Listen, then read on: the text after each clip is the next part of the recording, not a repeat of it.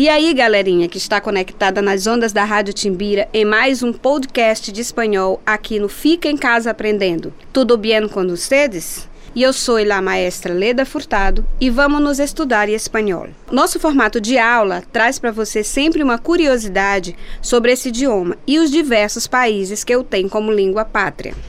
Vamos ver a curiosidade de hoje? Espanhol ou castelhano? Já ouviram essa expressão?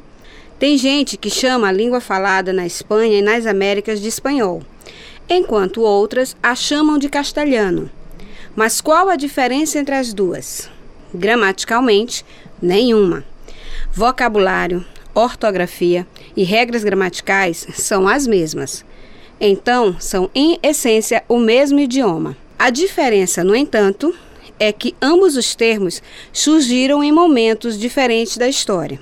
A palavra castelhano é mais antiga e remonta ao Reino de Castilha na Idade Média, quando a Espanha ainda não existia como nação. No século XIII, quando o Estado espanhol começou a se consolidar, o Reino de Castilha prevaleceu sobre os outros territórios da região, e sua liderança levou à adoção do castelhano como língua do país que estava nascendo. A razão pela qual alguns países optam por chamá-lo de uma forma e outros de outra é meramente política. Na região do Rio da Prata, por exemplo, o nome espanhol refere-se ao período colonial e castelhano à emancipação. Por esta razão, o termo castelhano é mais usado na América do Sul e espanhol é usado em lugares onde as fronteiras linguísticas tendem a colidir com o inglês, como o Caribe e o México. Já na Espanha, tudo depende da região. No norte chamam de língua castelhana, enquanto na Andaluzia e nas Ilhas Canárias preferem chamá-la de língua espanhola. Depois de aprendermos um pouco das peculiaridades da língua espanhola, vamos ao tema de hoje: expression de opinião e conselhos. Bem, quem nunca pediu uma opinião ou uma dica sobre algum tópico para vocês?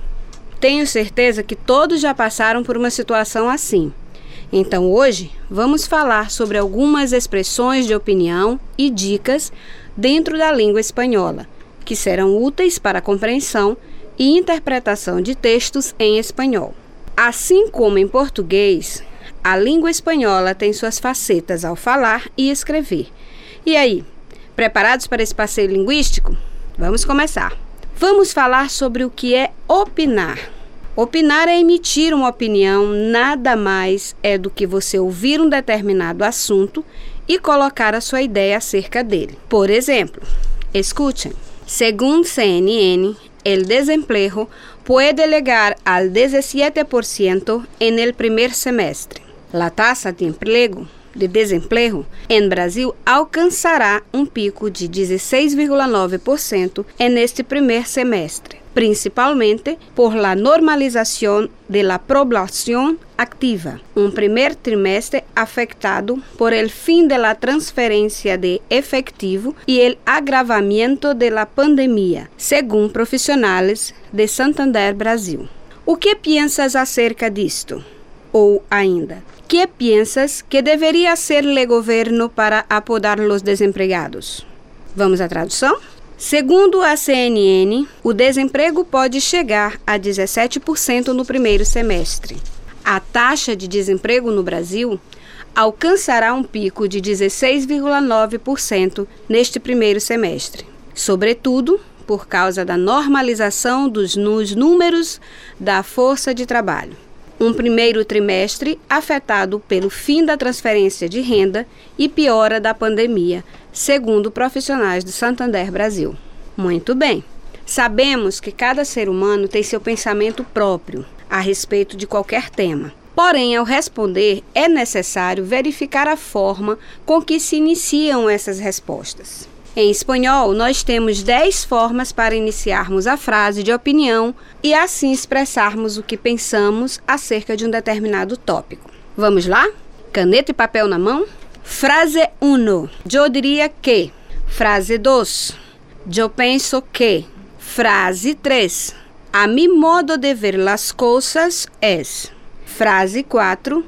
Para mim, eles deveriam Essas quatro primeiras formas são utilizadas de maneira mais informal. Vamos ver como a gente pode responder de forma de uma forma mais formal. Frase 5. Eu considero que. Frase 6. Eu creio que. Frase 7. Desde mi ponto de vista. Frase 8. Em minha opinião. Frase 9. Creio que uma solução seria. Frase 10. Me parece que algo, algo bueno para ser seria. Ou me parece que seria bueno a ser. Lembrando que a prática de uma pronúncia de língua estrangeira, ela se dá pela repetição. Então, vocês poderiam fazer o teste, repetir duas, três vezes a mesma frase para memorizar. Bem, já sabemos as frases para nos ajudar nesse tópico de como dar opiniões ou dicas. Então, façamos um exercício em casa, estudando o texto com sua pronúncia e treinando suas respostas. Como fazer isso, maestra? Aí vai a dica. Escolha um texto curto. É importante partir de um texto pequeno e simples, para que a prática seja mais direcionada, a fim de que posteriormente você se sinta seguro ao fazer um texto mais amplo num contexto mais complexo. Não importa o tema o melhor jogador em campo, o ator mais bonito, a melhor balada, a cultura do cancelamento. O fato é que quando a parada é emitir a opinião, argumentar e contra-argumentar, há muito mais a aprender além de dizer. Olha só, surgiram duas novas palavrinhas: argumentar e contra-argumentar. O que vem a ser isso?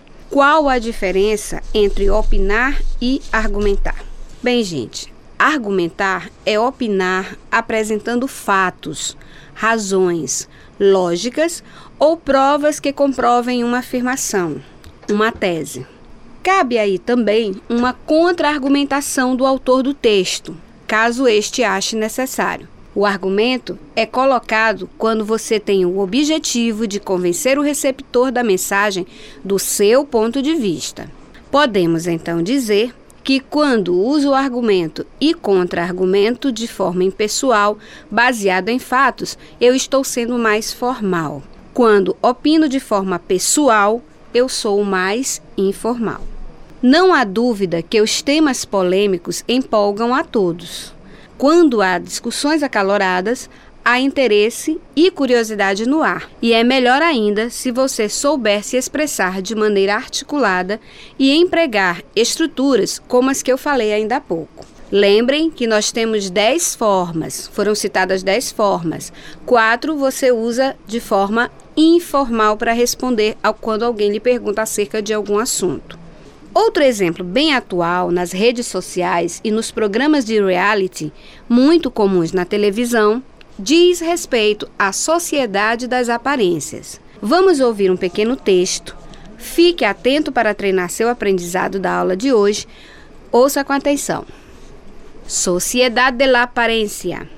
Los reality shows terminam por trazer uma ideia de exibicionismo. O participante que ingressa ao programa sabe que está sujeito ao juízo público e quer complacer. Por ello, es habitual intentar construir tu personaje de la mejor forma posible. Todo lo que tiene que mostrar aumentará a la milésima potência. Quien tiene um corpo muito bonito intentará lucirlo para ter uma recompensa por isso, explica Gabriele. Por outro lado, el encierro acaba provocando uma pressão que hace que los sentimientos y comportamientos de los participantes empiezan a aflorar sin ningún filtro, explorando a menudo incluso aquello con lo que tiene más intimidad. Según Gabriel, por lo tanto, a medida que pase el tiempo, muchos participantes no se caracterizarán o se transformarán, precisamente porque vivimos em uma sociedade de aparências El programa es una imagen muy certera de eso. Las aparências não se mantêm a, longo, a largo prazo. Texto original: Sociedade de Aparências. Os reality shows acabam trazendo uma ideia de exibicionismo. O participante que entra no programa sabe que está sujeito a julgamentos do público e quer agradar. Dessa forma, é comum tentar construir seu personagem da melhor forma possível. Tudo o que ele tiver de bom para mostrar vai elevar a milésima potência. Quem tem um corpo muito bonito vai tentar ficar exibindo esse corpo, buscando ter uma recompensa por isso, explica Gabriele. Por outro lado, o confinamento acaba causando uma pressão que faz com que sentimentos e comportamentos dos participantes comecem a aflorar sem nenhum filtro, explorando muitas vezes até o que eles têm de mais íntimo. Segundo Gabriele, por isso, conforme o tempo vai passando, muitos participantes vão se descaracterizando ou se transformando, justamente porque vivemos em uma sociedade de aparências. O programa é um retrato muito fiel disso. As aparências não se mantêm a longo prazo. Vamos pensar um pouco e vamos observar as dicas. Bem, como nós poderíamos opinar em relação a esse texto? Observem os pontos principais do texto, enfatizem o objetivo que querem atingir, ou seja, o que eu penso exatamente sobre esse tema. Se achar necessário, leia algo mais, outros temas, outros tópicos acerca desse assunto. E na sua exposição, seja claro e objetivo na sua fala. Menos é mais, lembrem-se. Isto na língua espanhola também é primordial para uma melhor compreensão. Espero que tenham compreendido com clareza como devemos dar opiniões e dicas em determinados assuntos, diferenciando a forma de fazê-lo em cada situação. Agora, com as dicas que foram dadas, vocês já estão craques. Bien, turma. Isto é tudo por hoje. Graças por escutar-nos. Assegura-te de visitar nosso Instagram, arroba professora underline Ledajane underline espanhol, arroba plataforma underline Gonçalves Dias, arroba educação MA. Aí tendemos muitos conselhos para ti. Salud, Deus los bendiga e hasta, hasta la vista.